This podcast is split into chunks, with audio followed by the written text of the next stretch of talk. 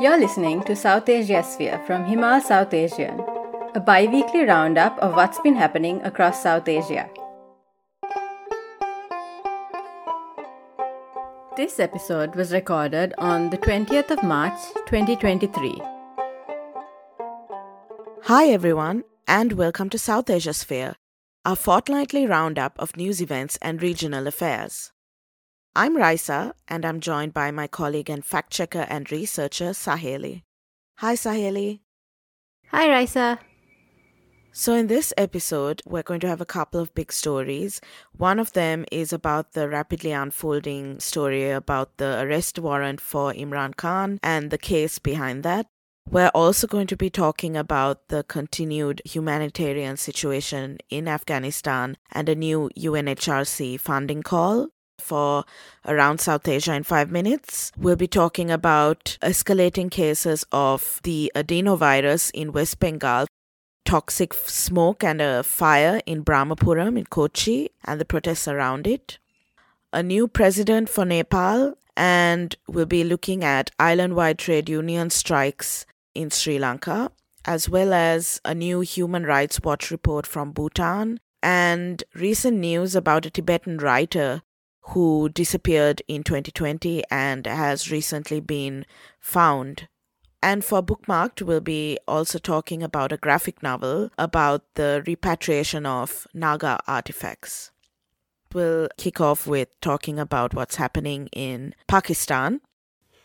आपने इनको गलत साबित करना है आपने ये साबित करना है कि जिंदा कौम Protests erupted uh, in uh, major Pakistani cities as the police tried to arrest former Prime Minister Imran High Khan. Court announced its decision on a petition by PTI chief Imran Khan suspending his non-bailable arrest warrants. So, on March 13th, a sessions court in Islamabad issued an arrest warrant against the former Prime Minister Imran Khan for failing to attend court hearings. The next day, there were clashes outside his house in Lahore between police who were trying to arrest Khan and PTI supporters, with tear gas and water cannons being fired. By March 15th, police were ordered to stand down because apparently there was an important cricket match, and as you know, you can't interrupt the cricket. But on a serious note, they wanted to maintain peace during that time. But the latest news is that the arrest warrant was suspended and Khan was granted protective bail in several other cases. Now, the wider context here, according to Khan, is that this is an attempt to distract from upcoming provincial council elections, which are slated to be held in Khyber Pakhtunkhwa and Punjab, which the ruling Pakistan Democracy Movement coalition seems to be opposed to holding on time. Somewhat similar to in Sri Lanka, where the UNP is also attempting to delay local government elections.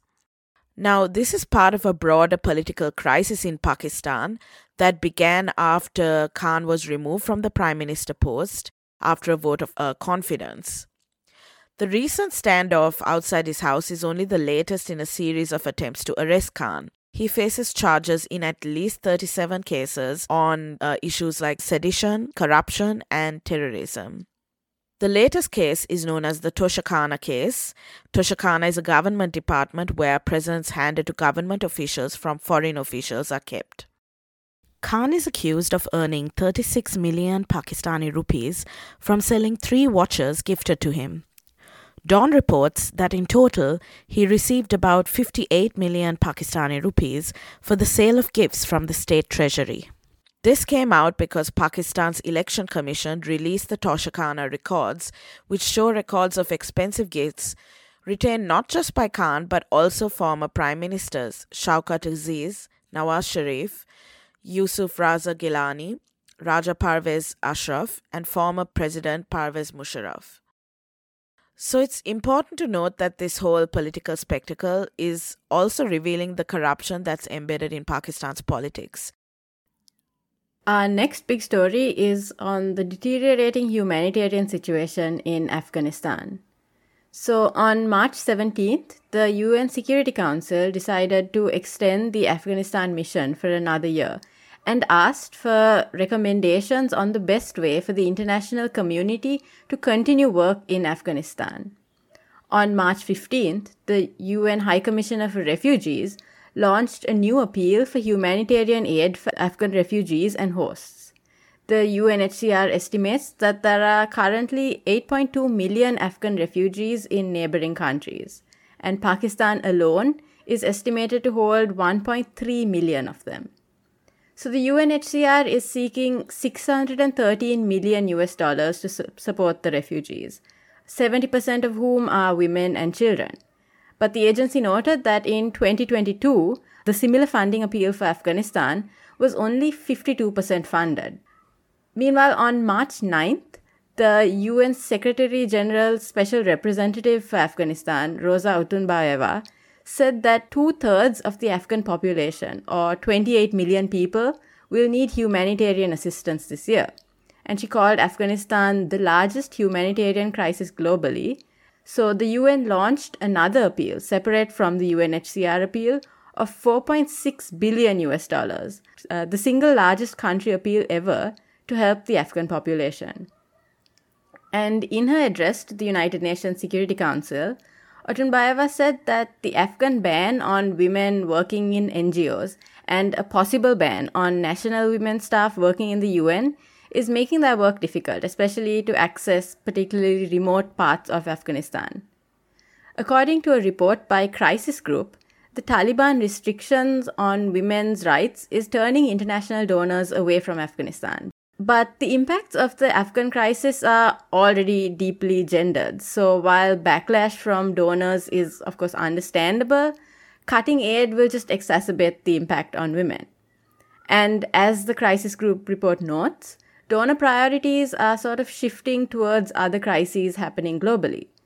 So essentially, Taliban policies are making it very hard for the international community to get much needed aid to the Afghan people and as global attention shifts towards the crises in, say, Ukraine, Turkey, and Syria, it's likely that the amount of aid in the first place will decrease further.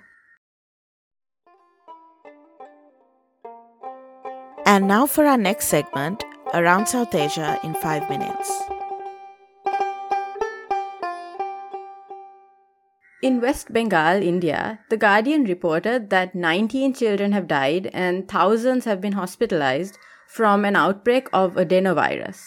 So 12,000 cases have been recorded since January. Local media reports suggest that the death toll may actually be closer to 100, and the Association of Health Service Doctors warned that the number of cases and deaths might be higher than the official statistics.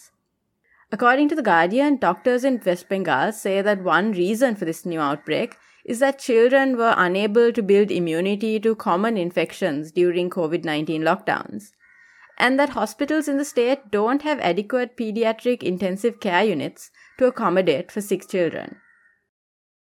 Fumes suffocating Kochi, even seven days after the fire at the massive mounds of waste at Brahmapuram. Firefighters had managed to douse the blaze, However, the city continues to remain engulfed in toxic smoke. The government has appealed to people to stay home to protect themselves from the smoke emanating from the waste. On March 2nd, 25 foothills of garbage at the Brahmapuram waste plant in Kochi caught fire, blanketing the area with toxic smoke. It took 11 days and 200 firefighters to put out the fire, but the smoke continued, with protests erupting due to the poor air quality and as many as 800 people seeking medical aid. The Opposition Youth Congress is alleging corruption over the contract granted to the company Zonta Infratech for waste treatment, with the mayor of Kozhikode delaying making a statement on the issue. This highlights the risk involved in tackling waste treatment safely, especially given that people living nearby are being impacted. In Nepal, Ramchandra Paudel was sworn in as president on the 9th of March. Now, the role of president is largely ceremonial, but the significance of his appointment is in its impact on the ruling coalition. So, Paudel is a senior leader in the Nepali Congress Party, and as we discussed in the last episode, Prime Minister Pushpa Kamal Dahal's choice to back him over the CPN UML candidate led to the end of the coalition between Dahal's Communist Party of Nepal and the CPN UML. So now Dahal is facing a no confidence motion today on the 20th of March. He's likely to have a majority with the Nepali Congress, the Rashtriya Swatantra Party, the CPN US, and the Loktantrik Samajwadi Party announcing that they will support him. Dahal is also facing a court case relating to two writ petitions filed at the Supreme Court seeking a criminal investigation against him over insurgency era atrocities. Yesterday, several trade unions conducted protests and strike actions to express their objection to the government. The government and semi-government trade union collective protested in Borella on Wednesday the 15th to support the strike. Expressed their opposition towards the electricity tariff hike, heavy taxation and other unpopular decisions taken by the government. In Sri Lanka on the 15th of March, there was an island wide trade union strike to protest a sharp increase in income taxes as part of measures taken to qualify for a 2.9 billion US dollar package from the International Monetary Fund. Around 40 unions said that they would participate in the strike. While the presidential media department said that 20 trains had been deployed and buses were largely in operation on that day, there was less traffic on the roads. Schools cancelled term tests and the outpatient departments at hospitals remained closed, while other unions like the air traffic controllers and some dock workers launched work to rule campaigns. The strike was called off after the government promised to take the demands of the unions into consideration. The trade union action happened despite Ranil Wickremesinghe naming certain key services essential, which is long a tactic used to try and prevent strikes. Meanwhile, a protest launched by the Inter Union Students Federation and university students on March 7th was met with tear gas and water cannons from police when protesters approached Colombo University. Police also entered the university premises and continued to attack students when they fled inside the university campus, while passing school children were also impacted by tear gas. In Bhutan, Human Rights Watch released a new report on 37 political prisoners, including political activists, anti discrimination campaigners, and others imprisoned after unfair trials for national security offences. The total number of political prisoners in Bhutan is unknown, and according to the report, most of the 37 prisoners that were profiled are being held away from other prisoners in poor conditions and are denied regular contact with their families. Many are facing physical and mental health issues, and several allege that authorities tortured them to extract confessions.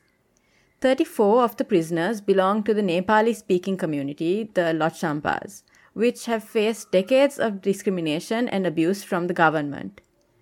15 of these prisoners were arrested for protesting abuses against their community. Civil society activists say that no human rights organizations operate in Bhutan and that the media avoids reporting on political prisoners. In Tibet, Zangkar Jamyang, a Tibetan writer who disappeared in 2020, has been confirmed to be serving four years in Mianyang prison, Sichuan province, after being arrested by Chinese police. Jamyang was charged with spreading rumors in chat groups and inciting separatist acts. His family initially didn't know that he had been arrested, and they have not been allowed to see him. Jamyang had grown increasingly vocal about the importance of teaching the Tibetan language in schools, criticizing the Chinese government policy. Police had interrogated the writer many times and searched his laptop and mobile phones before he was arrested, sources said. We did publish an essay on the predicament and precarity of Tibetan intellectuals in China. So do check that out in the episode notes.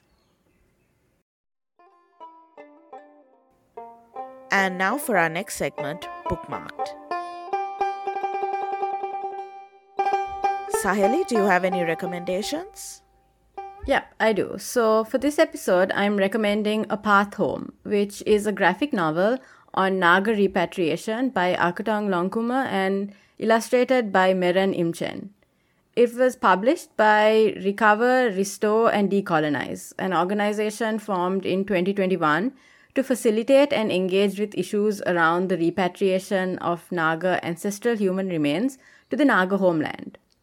So, the author of the graphic novel describes it as an ethnographic fiction, which means that while the characters and the setting are fictional, the story is drawn heavily from interactions and conversations with people and from historical events. And it sort of centers around conversations about repatriating ancestral human remains from the Pitt Rivers Museum at the University of Oxford. The novel delves into complex conversations about colonization and decolonization and sort of the role that repatriation can play. I found it quite interesting to read this this week, given British Prime Minister Rishi Sunak's comments last week about uh, the British Museum and how the UK has no intention of returning the Parthenon marbles and other uh, items held in the museum. So I really liked how the novel sort of simplified these complex conversations that tend to surround repatriation and decolonization and kind of highlighted why it can be so significant for a community. I feel like these conversations can tend to be like quite academic and a bit removed from the communities that are impacted. So it was nice that it was quite simple and also, you know, the format of a graphic novel I found quite interesting.